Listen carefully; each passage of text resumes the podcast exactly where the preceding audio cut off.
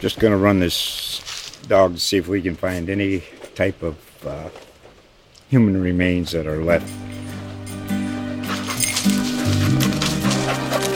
Listen to Where Secrets Go to Die The Disappearance of Derek Hennigan. From the Detroit Free Press, a new podcast set in the woods of Michigan's Upper Peninsula. Available on Apple, Spotify, Freep.com, or wherever you get your podcasts.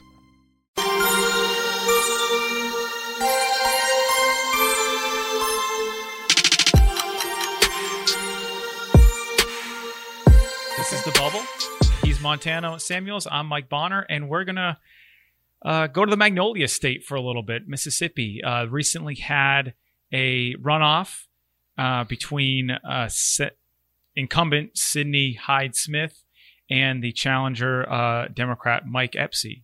And Espy. what did I say? Epsy. It's difficult. No, no, no. Let, let's keep the let, let's keep this rolling because I miss that name every single time. I said Epsy. Yeah, Espy. it's tough because I feel like you don't want to go Espy because you just like there's no way it can't be the award. You're just making me feel better. I have to throw away my Magnolia heritage now. I can't even Oh, pronounce the Senate candidates.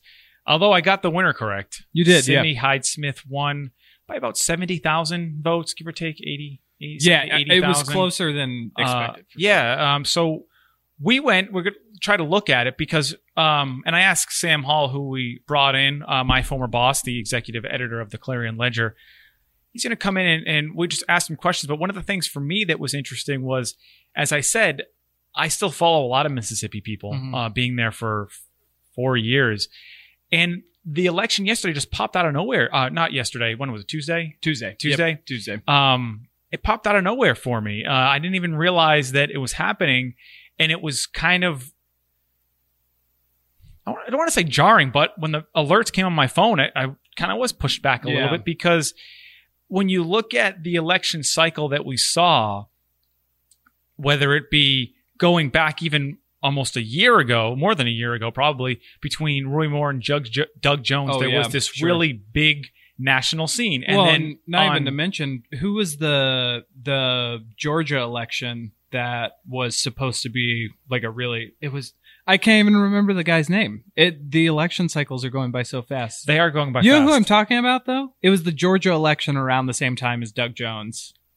Uh, he was the other candidate. I'm gonna continue. I'm gonna. I will. Well, it, it got me thinking because when you looked at the general election earlier this month, there was a lot made of competitive races that were in states that primarily always went Republican, and maybe a Democrat could could take that.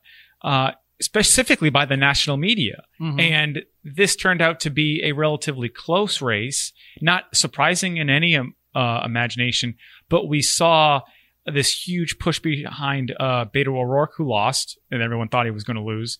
Um, and then, kind of same thing with Stacey Abrams in Georgia, who also was defeated in the in the gubernatorial race. So to me, I, I was really interested in how why this wasn't a bigger political national movement. Why there wasn't uh, right. all this um, attention to it. And I think Sam really answered that in one of my questions.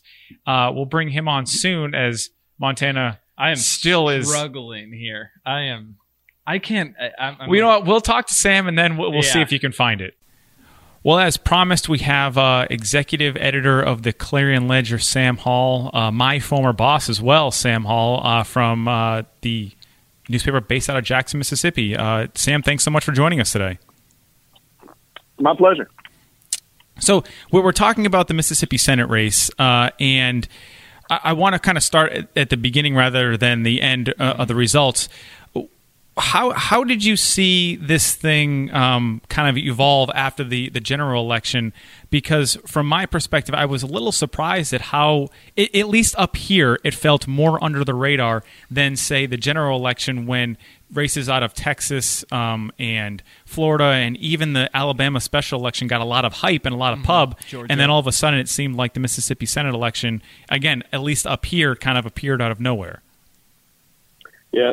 So this was this was always kind of a wait and see um, election. It, it's because it was a special election, it was nonpartisan. So everybody ran without a party label, and they all ran in a, a jungle primary. Uh, basically, it's what it's called. But it was it was clear that you had uh, two big Republicans in there: Cindy Hyde Smith, who uh, the governor had appointed, and Chris McDaniel, who was a state senator, who almost won this seat four years ago um, when he challenged uh, longtime Senator Thad Cochran. And you also had one major Democrat, Mike Espy, who's a former congressman uh, from here, also a former U.S. Uh, Secretary of Agriculture under Clinton. And there was also a fourth party candidate who was a Democrat, but uh, he was you know, nobody knew him and was not not going to be a big factor. Uh, basically, it was the, the thought process was if McDaniel could build enough momentum like he did four years ago and make it into the runoff, the Democrats had a chance to pick off this seat. Mm-hmm.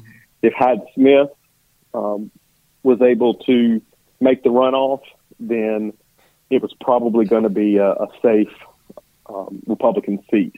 Um, Mississippi is, um, you know, a deeply red state. It's a safe Republican uh, state. Um, we only have one statewide elected Democrat, uh, the Attorney General Jim Hood, who's very popular, um, but he's been in office for quite a while, and um, so you know it never was much of a threat except for McDaniel. McDaniel carries a lot of baggage from four years ago. It was just a uh, an insane race. He's also very polarizing, and even within the Republican Party, uh, I think the overwhelming uh, thought among a lot of the establishment Republicans were uh, or was that you know they could defeat Mike Espy in two years because this is just a two-year term le- or two years left on this term. That they could defeat Mike Espy in two years, but they couldn't defeat McDaniel in two years, mm-hmm. and they did not want McDaniel to be the long-term senator uh, from Mississippi.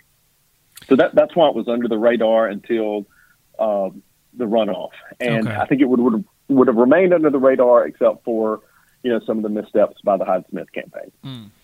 I found it interesting too that you know Donald Trump came down uh, to to campaign uh, for Hyde Smith, but we didn't see some celebrity uh, running that we saw in whether it was Texas uh, with Beto O'Rourke or mm-hmm. um, uh, Georgia Abrams. with Stacey Abrams and, and Oprah, Oprah, being from Mississippi and this being a Senate seat. Uh, not saying that she should have been there, but I was just surprised that you didn't see more of this blue wave trying to seep into Mississippi when at the end of the day it was 70,000 votes that kind of separated the two. Yeah, and, and again, right after the, if you just look back at the general election, I mean, mm-hmm. Hyde Smith had an impressive showing. Um, okay. Um, you know, there was a good chance that um, Espy, you know, would have led the, the general election because Democrats – you know, generally are going to get high 30s um, in, in, a you know in any election just by having a D after their name.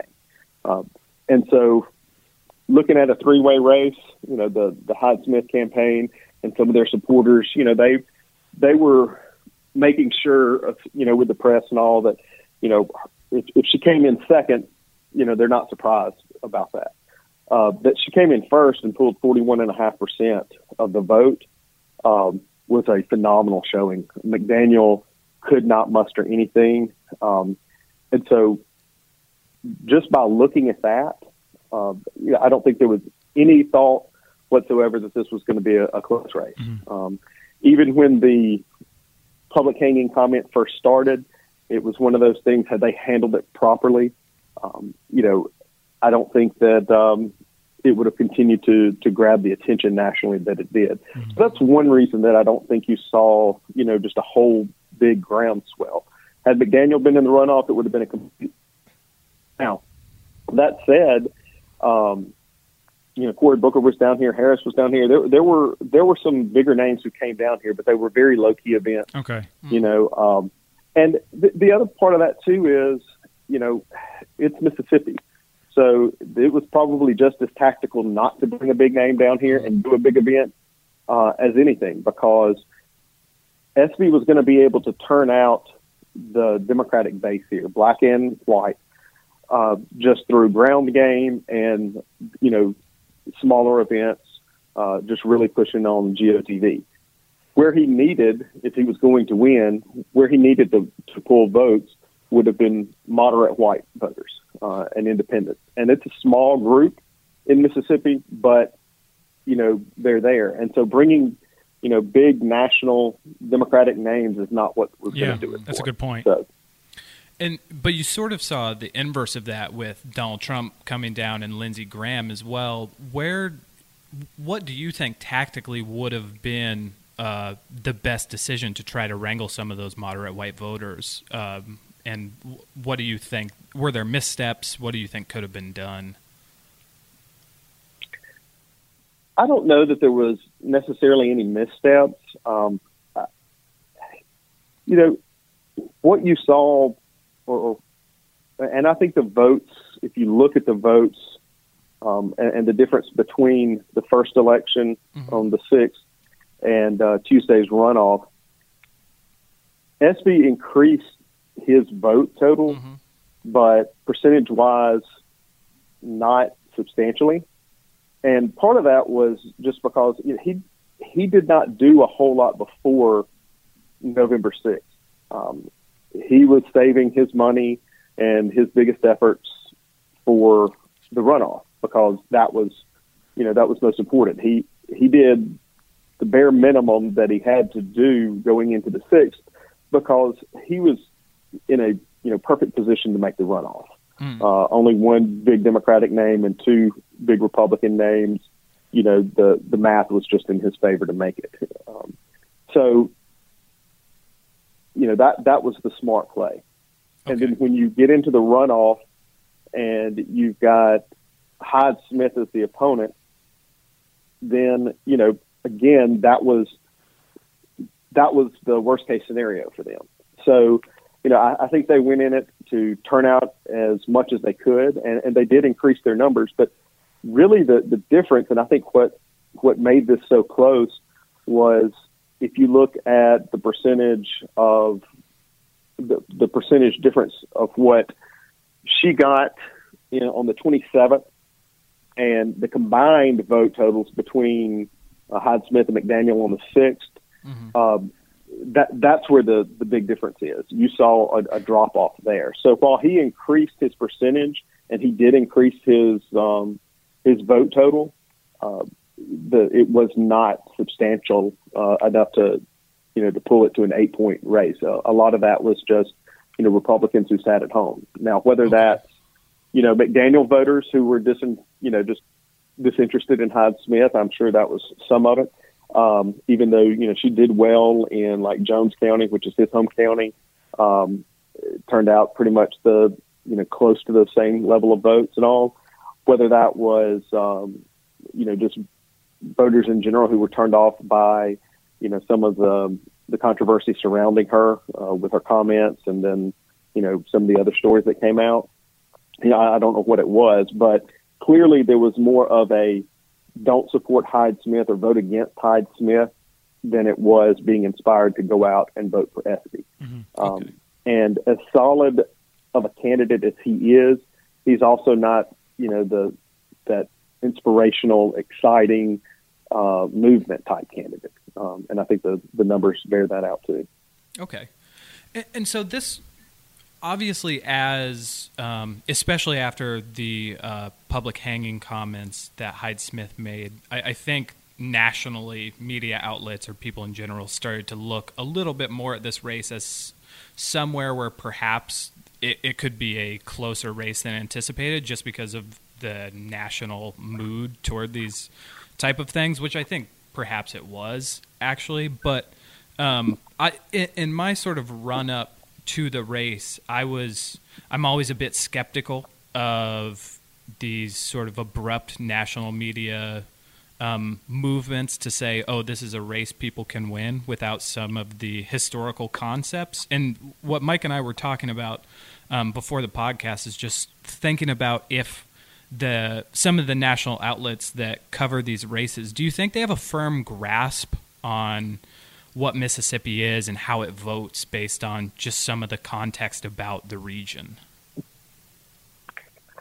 I think some of them do, and and I think um, you know, and I think some of these, you know, some of these folks who, um, you know, this is what they do. They they study these uh, congressional districts or they study the states, and they're looking at just raw data. Sure. And you know, 75, 80 percent of the time, raw data is going to tell you everything you need to know.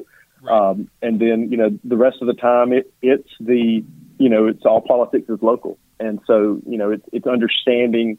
Um, how things have changed in, in certain pockets of the any district or any state, uh, any kind of local um, issues that may be um, affecting turnout or you know affecting opinions and, and, things of that nature. So, you know, there's always going to be some things that um, that people miss.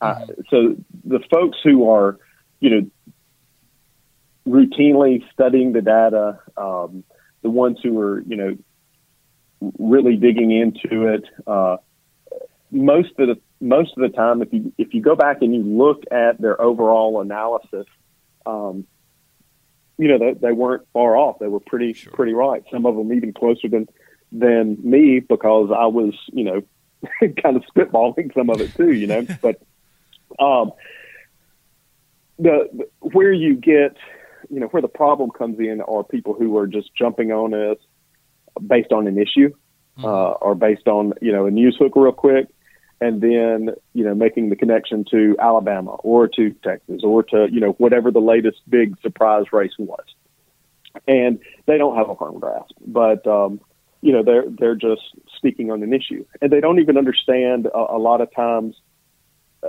how certain issues are perceived, you know, locally. It, it goes back to the same um, the same thing that we saw after Trump's election. You know, there was all the discussion of trying to understand, um, you know, the the mindsets uh, and the economic fears of certain voters who, you know, would put aside all of the questionable actions and comments and, you know, uh, uh, things of of uh, you know presidential candidates who all the polls showed were, you know, was not even close to winning would could put all of that aside and supporting. And so it's you know it's similar to that down you know down here or in any state or any district. So those who were just pontificating based on the you know issue of the day or the comment of the day or the you know uh, whatever, uh, I don't think they had a good idea of how it was playing down here and what the impact of that would have been. So How do you Um, think some of those missteps two answers were to that one question. Sure. How, how do you I'm think sorry? some of those missteps were playing in Mississippi? So the hanging comment, um, you know, and the hanging comment was mishandled by um, the Hyde Smith campaign, and that's what led to the rest of this really getting out of hand. Um, the one of the top members of the campaign uh, the Hyde Smith campaign um, has fought me on this, you know, time and time again. He loves to blame the media um, um, for this getting out of hand, that we made it something bigger than it wasn't. Um, and what happened was that, you know, the initial comments were reported Right. and they said, "Oh, well, we'll get you the full quotes, we'll get you the full um, video and all like that," and they never did uh, until you know the next day. So it's kind of a slow response, which you know it was a Sunday. They still had plenty of time to do it. What really hurt them though was when they gave the response to it, and instead of clarifying it and offering an apology to anybody who was offended and moving on, they doubled down on it. And that was the wrong thing to do because it really was not, uh, I do not believe, honestly, do not believe, was any kind of dog whistle or meant in any kind of racial way. Um, if you listen to the full comment and the full quote, um, it doesn't make sense to be that in that context. She's also standing out on the courthouse lawn in, you know, uh, in front of a big group. She knows she's being filmed and all like that. Um, and she's a cattle rancher. and you know that's a it's not a common term to a lot of folks, but you know, public hangings and all that it's it's weird and it's a stupid thing to say if you're running for office, especially if you're running for office in Mississippi, given the connotations of what of hangings usually mean in Mississippi. But I just don't think that was, you know, I don't think that was what she meant. And you know, knowing her history here and her background here, it, it's also would have been out of character. What was out of character too was the way she handled it, though. Um, I mean, she was just given terrible advice to double down on it and to say, "Well, that's stupid that anybody thinks that," uh, which is not exactly what she said, but uh, essentially what what the the comment was saying was that you know, I didn't mean anything by that. And this is just the liberal media and the Democrats trying to twist my words, and it's all their fault. Mm. Instead of saying, you know what, it was just a, it's just the saying, you know, uh, bad choice of words, especially given the connotation that it could mean to hear. I certainly didn't mean uh, any harm by it, and I apologize to anyone who was offended by it. And then moving on. Um, and then the next day, she had an endorsement event with the uh, uh, National Right to Life group, and there was a press conference there. And at that press conference, I mean, five or six times she was asked this question, and five or six times she just said, "We've released a statement. We stand by the statement." I mean, she was ill prepared mm-hmm. for that question, um, and it took the governor to, you know, I think the first words when he was asked about it, you know, he kind of joked. He said, "Well, uh, understand she released the statement," you know, and it, and then he, he he said, "Look, I know her heart. I know you know who she is, uh, and I, I know she certainly didn't mean anything by that." And you know, he basically said up front there what she should have said, mm-hmm. and I think it would have diffused a whole lot of anything else that came about. Um, and so, how that all played down here was more about, and, and I heard this a lot from the Espy folks too, was more about how just poorly the aftermath was handled than it was about what she actually said. Mm-hmm. But it gained legs, and then every other, you know, little thing that came up gave more credence to this um, this story about what she's like. And so it it played much much differently nationally than it did locally. And um, you know, it, it became, um, you know, the Hyde Smith campaign dug in, um, but it, it, it gave a lot of people, particularly I, I would venture to say McDaniel supporters, uh, who were, you know, still upset. It just gave people a reason not to go vote for her mm-hmm. um, if they didn't want to. And I think it did cause several people to, you know, just the way that she handled it, not being able to admit that hey, that was a poor choice of words, and you know, I didn't mean anything by it, but I, I should have said something differently. Just not being able to to say that, and not being able to handle any of the other uh, controversies that came up. You know, after the, her debate performance was okay, but it was you know highly negative, highly on the attack, which is is a bit different than you see from an incumbent who's who's leading. You know, usually that's not the tack that you take.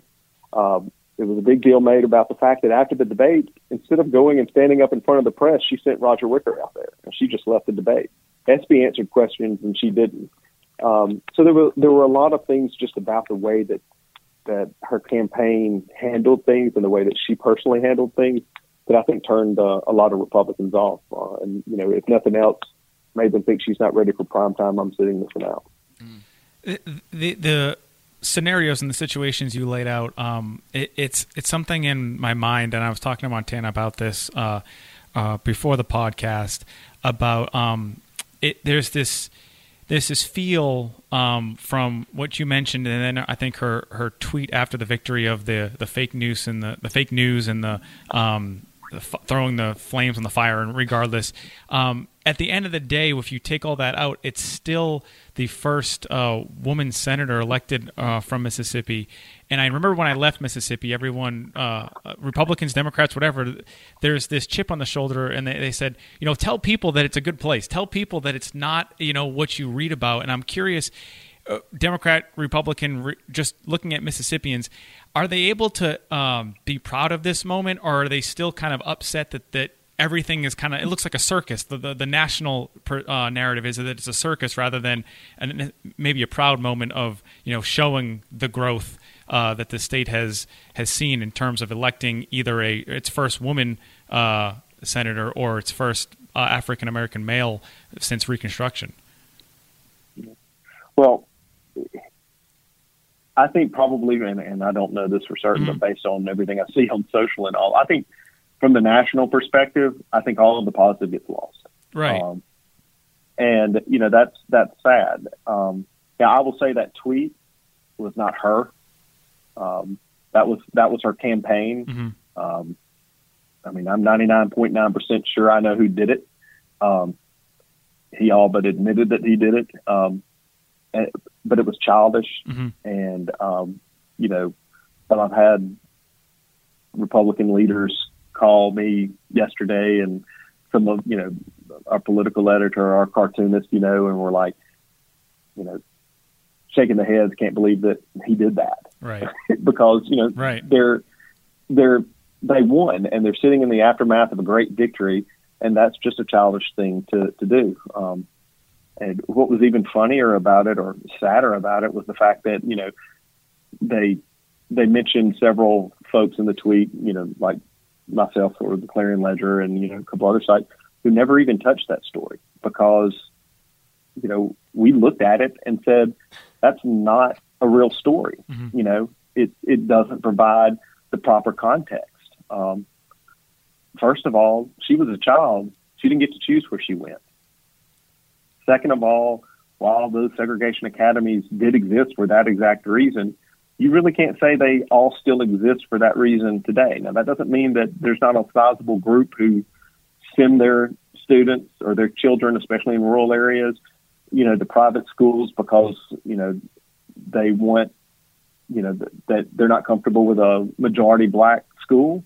Um, I'm, I'm not going to lie or pretend that that doesn't exist. I know it does, but there's also a lot of other reasons. Um, that people choose, you know, private schools. And there's a lot of private schools in the state that were started, you know, before the segregation or well after the segregation, you know, academy movement uh, that have nothing to do with that. Um, and you know, so it was it was not one of those stories that you could, um, you know, really do anything. It's one of those stories that got legs because of the mishandling of the, the previous, you know, stuff. But you know, and so that's a shame because that's one more misstep. You know, the same guy who did that tweet, the same person who gave her the bad advice on how to handle the, uh, mm-hmm. you know, the the other, uh, and that's sad. Uh, he was, you know, involved in Cochran's 14 race too. That you know, uh, they had to reshuffle real quick because Cochran almost lost that. It went to a runoff as well. But that aside, there's a lot of positive things.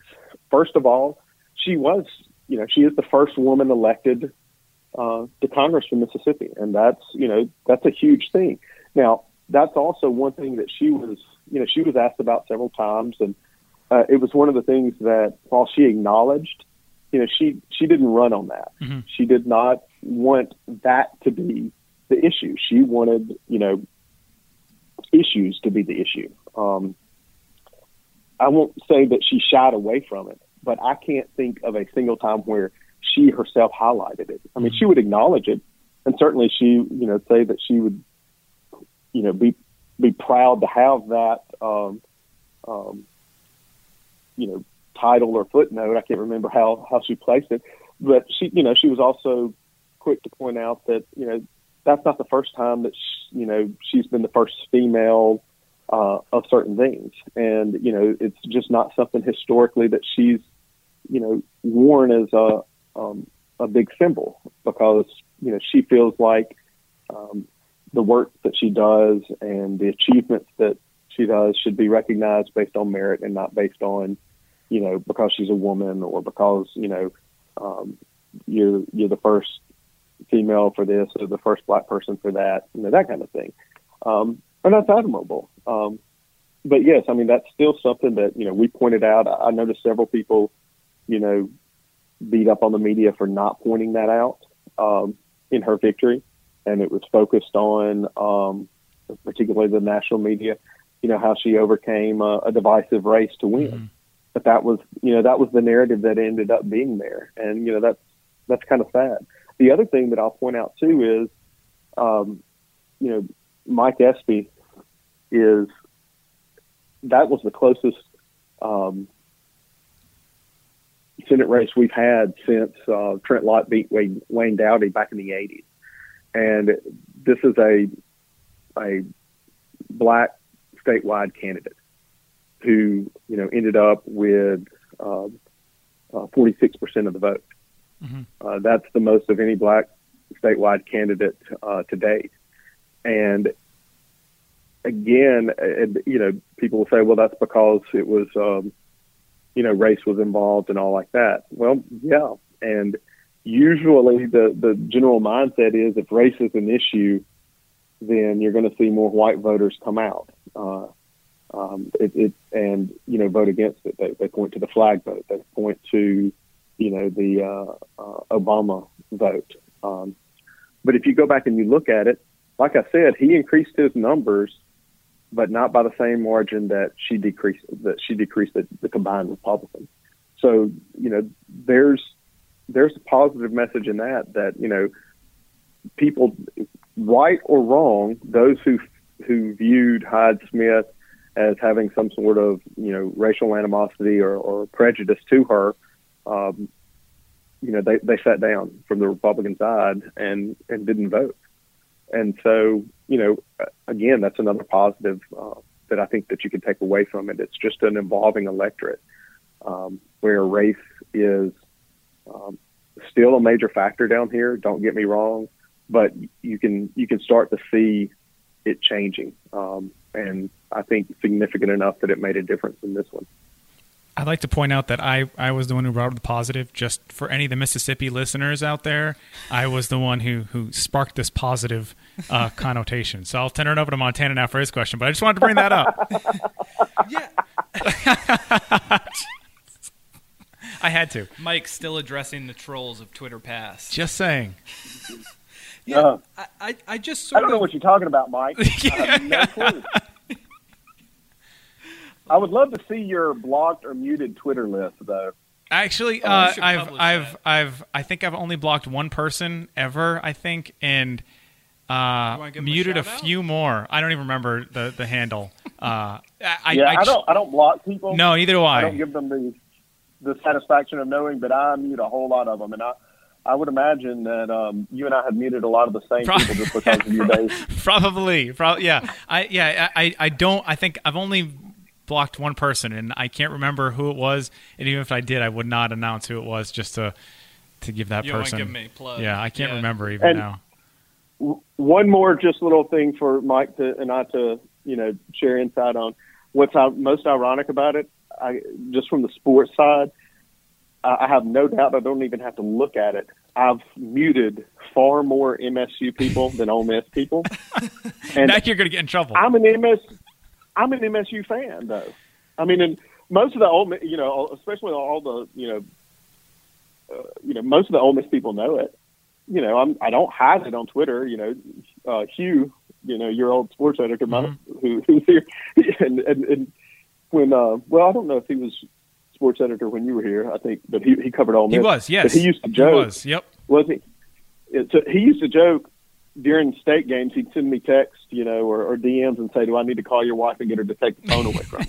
um, so you know, I always keep my cool during Egg Bowl and don't say anything. And you know, I always support Ole Miss unless they're playing state, and then I just stay quiet. But it, it's hilarious that you know the number of trolls who are state fans and some of my good state fans, you know, good friends who are state fans, just laugh at them because they're like, these people have nothing better to do um, than than troll writers and and folks. Um, It's but they also all had about a, a hundred Twitter followers, except for one, except for one, and uh, who's the king of them all, and he doesn't have to be named. But I have not muted him. Um, so it is interesting anyway, because go ahead. people, Sorry about all of that. People would ask me yeah no keeping people would ask me and keeping this in. it was it, it you don't root for a team but it's obviously so much easier to talk to a coach or a player after a win and write positive things about them than it is after they lose a heartbreaking whatever. So it was just while you don't care if they win or lose, I mean it. it it, you sell more papers when they win. So, Right. like anyone who thinks we were hoping they would lose, it's just kind of weird. But anyways, Montana, Yeah. sorry to Yeah. sorry to uh, No, I- sidetrack on SEC I- uh, Mississippi You're using- sports. You're coverage. using logic, Mike. You're I know. Using logic. I know. I know. that. That's and I learned that you don't do that on Twitter. You just step away because logic's not gonna Yeah. not gonna help anyone. No, I really just had one one last question, kind of wrapping up. I feel like we might just want to end it on Twitter, but I'll offer it in case you have sort of a um, sort of a last. Um, I I was a lot of this was built up as we saw a lot of national storylines develop over this, mainly around race, right? I was just curious if you had, from the Mississippi perspective, not the New York Times perspective or the Hill perspective or different national outlets, what do you think is the storyline after the the election is over? What do you, what do you think is the sort of message that'll stick in the minds of people from Mississippi, not nationwide? I, I think it really. That's a tough one. I, I think largely it matters which side they were on. Hmm. I think you know there's three perceptions out there. I think um, those who are hard for Hyde Smith will you know take the line of you know the Democrats and the liberal media and the outsiders did everything they could to try to, you know, tar and feather her, and it didn't work, and we beat them back. I think those who were hard for Espy or who were hard, you know, anti-Trump are going to say that, you know, a combination of, you know, uh, racism won again, but there's also, if you talk to the, you know, if you watch Twitter, talk to them, you know, there's a whole lot of, um, they see a lot of positive in it, um, just because of the fact that, you know, Espy, you know, black candidate statewide Mississippi, 46% of the vote, um, in just three weeks of really hard, hard campaigning in GOTV, uh, you know, they, they see some hope there. Um, and then I think there's the, the more dispassionate group who look at it and say, you know, um, the race ended pretty much the way that um, was expected, which was, you know, the Republican winning a, a statewide race in Mississippi. And the closeness was a combination of just the, the missteps and the mishandling, and you know, yes, the national media um, attention, you know, helped um, drive interest on both sides, drive money to both sides. Um, but you know, there's there's not, you know, the Republicans see it as a win is a win, and you know they they had a a huge voter turnout um, operation going, um, one that they really started developing. Um, well, they've been developing for years, but uh, put in place real quickly um, during that that runoff um, four years ago. Uh, I was hearing people talk about, you know, this this time it was, you know, Republicans. Then it was Republicans versus, you know, Tea Party insurgency type deal. This time it was Republicans all working together. Um, you saw a little bit of it um, um, the last couple of years, but this year was their first time to really um, get out there on a statewide level uh, where it was a Republican versus a Democrat in a really heated contest. And that's going to be good for Democrats and Republicans, um, Republican parties, because Democrats feel the same way. They feel like that uh, the last couple of years they've been able to really build up a stronger network. The party has, you know, um, not been in a good place for quite a while, um, not having, you know, real strong statewide leadership, except for, you know, one person um, will do that to any party. And so them being able to, to get out there and, uh, you know, build some, some networks and rebuild some of their infrastructure uh, is going to help going into next year because Mississippi has statewide elections next year. Our state elections are next year, so we're an off election year. It's Louisiana, Kentucky, and us who, who uh, do it oddly. But um, there there will be a really strong governor's race next year. Uh, Jim Hood, who's the Attorney General, the Democrat, lone Democrat, is running for governor. Um, I don't know of anybody who's going to challenge him, so he's probably going to be there for the general. Um, Lieutenant Governor Tate Reeves, who's a Republican, is the odds-on favorite. Um, right now, no of no one who's running against him. In the primary, though, there continues to be a lot of talk about people wanting um, someone to, to run against him. He is um, he's fairly popular, but he's not the most popular. you know, he's not kind of the the populist type Republican that Phil Bryant is. So, um, you know, but uh, that's going to be a, a monumental race that Democrats feel like they have a, an opportunity to win. Republicans acknowledge that you know it's going to be a hard fight, but Reeves is still the favorite in that, and so I think they, I think both sides have a lot of a lot of momentum and a lot of hope going into next year. Um, and, and I think that's what um, the more dispassionate folks, the, the people who are just not hardcore one way or the other, um, I think that's what they see. Um, and and I, I think it's going to say a lot about how uh, both parties and the candidates for both parties in the governor's race on down handle some of the issues that um, that come about, race included. Um, you know, Republicans continue to talk about here, just like they do nationally, um, how they need to, you know, find ways to win over more um, minority voters. And in Mississippi, where you continue to see um, the minority population grow and grow, um, despite how solid red and Republican it is today, um, you know, we're edging up on 40% of the state uh, being African American. It doesn't turn out as strong as the the white electorate, but it's getting to a point to where these races should become more competitive if you just look at demographics. And you know, anybody who's watching those numbers can can realize that. And so, you know, it's, it's imperative, I think, for the Republicans to be able to handle issues like this that come up uh, in a much better fashion than they did. And um, you know that, that's difficult. It's you know it's difficult for anybody to do, um, but it's it's definitely a challenge, and, and Democrats have, have struggled with it just you know just as much.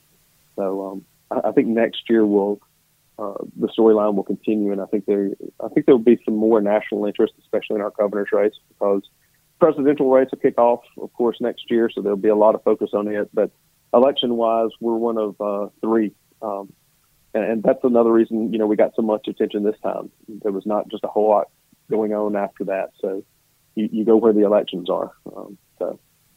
And there's a good uh, story on ClarionLedger.com today. Uh, can Democrats claim win in MSN2? Uh, kind of gets into the immediate reaction too, so everyone should kind of go Yeah. out and, and check that out as well. Uh, Sam, thanks so much for joining us. Uh, this has been really uh, educational and a great conversation. We really appreciate it. Yeah. Thanks for having me. I enjoyed it. For those of you who really hung on uh, with us from the beginning, Jon Ossoff was that name I was searching for. Uh, yeah, once again, I have not researched the topics I'm going to speak on uh, prior That's to why us people tune in. That's why they love you. Yeah. I, well, thanks, guys.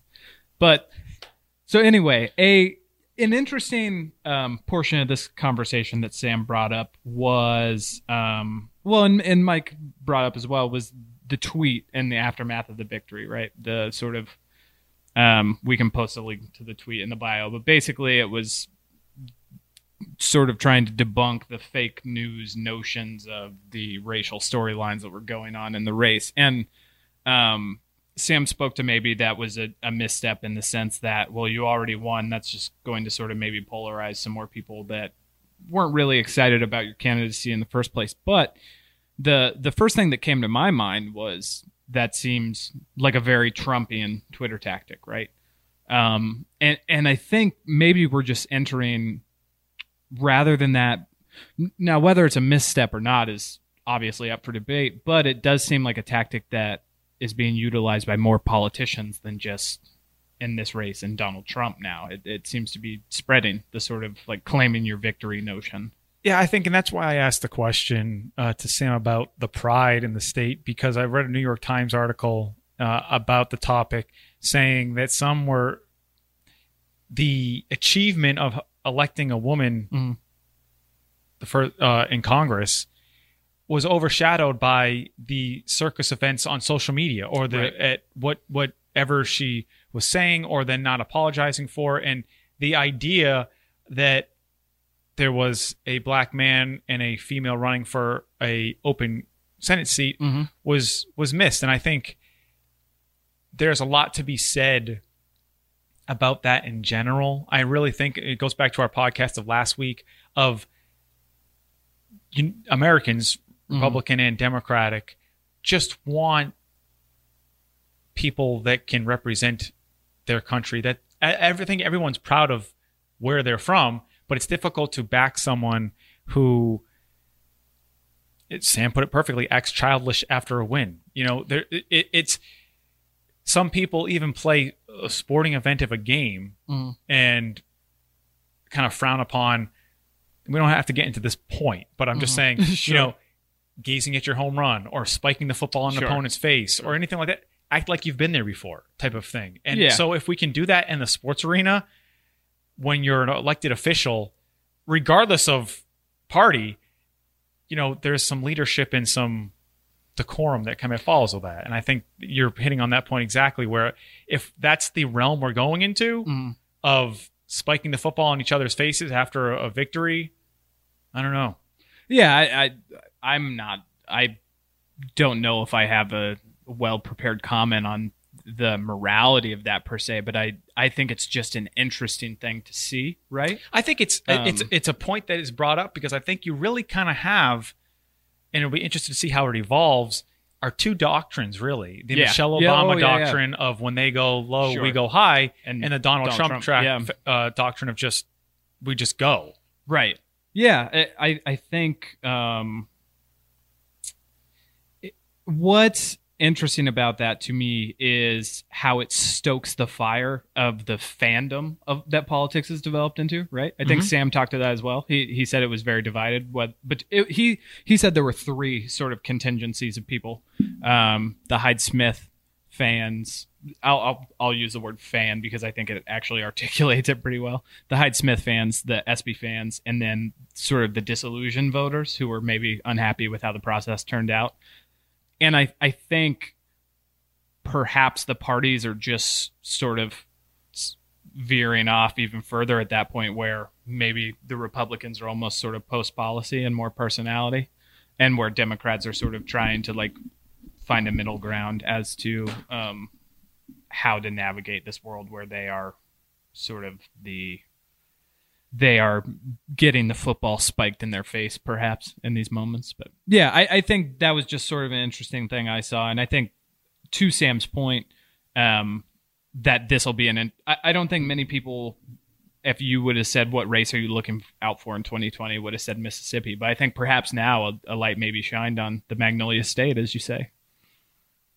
Yeah, I think the, the the point that I took that was that was really uh, interesting to me that really showed his insight was why it wasn't uh, celebrated uh, in terms of bringing national figures into Mississippi, right uh, because it's it is Mississippi and that's tactical as well, where you don't yeah. need uh, outsiders to to kind of tell. Uh, as I know that's something that I dealt with. Um, you know, you, you almost have to gain your stripes a little bit yeah in order to be uh, Yeah. to take to be taken seriously. Yeah, yeah. I, I think that's sort of a good place to wrap. Um, but yeah, th- I, I think we'll just be keeping an eye on Mississippi, which is not something I, I think I ever would have found myself saying. There you go. This podcast. So, a true Magnolia State uh, transformation. The positivity of Mike Bonner. That's what he does. That's exactly what it is. Mike Bonner, a positive light in all of our lives. This has been the bubble. Uh, thank you Sam for coming on, and uh, we hope you all have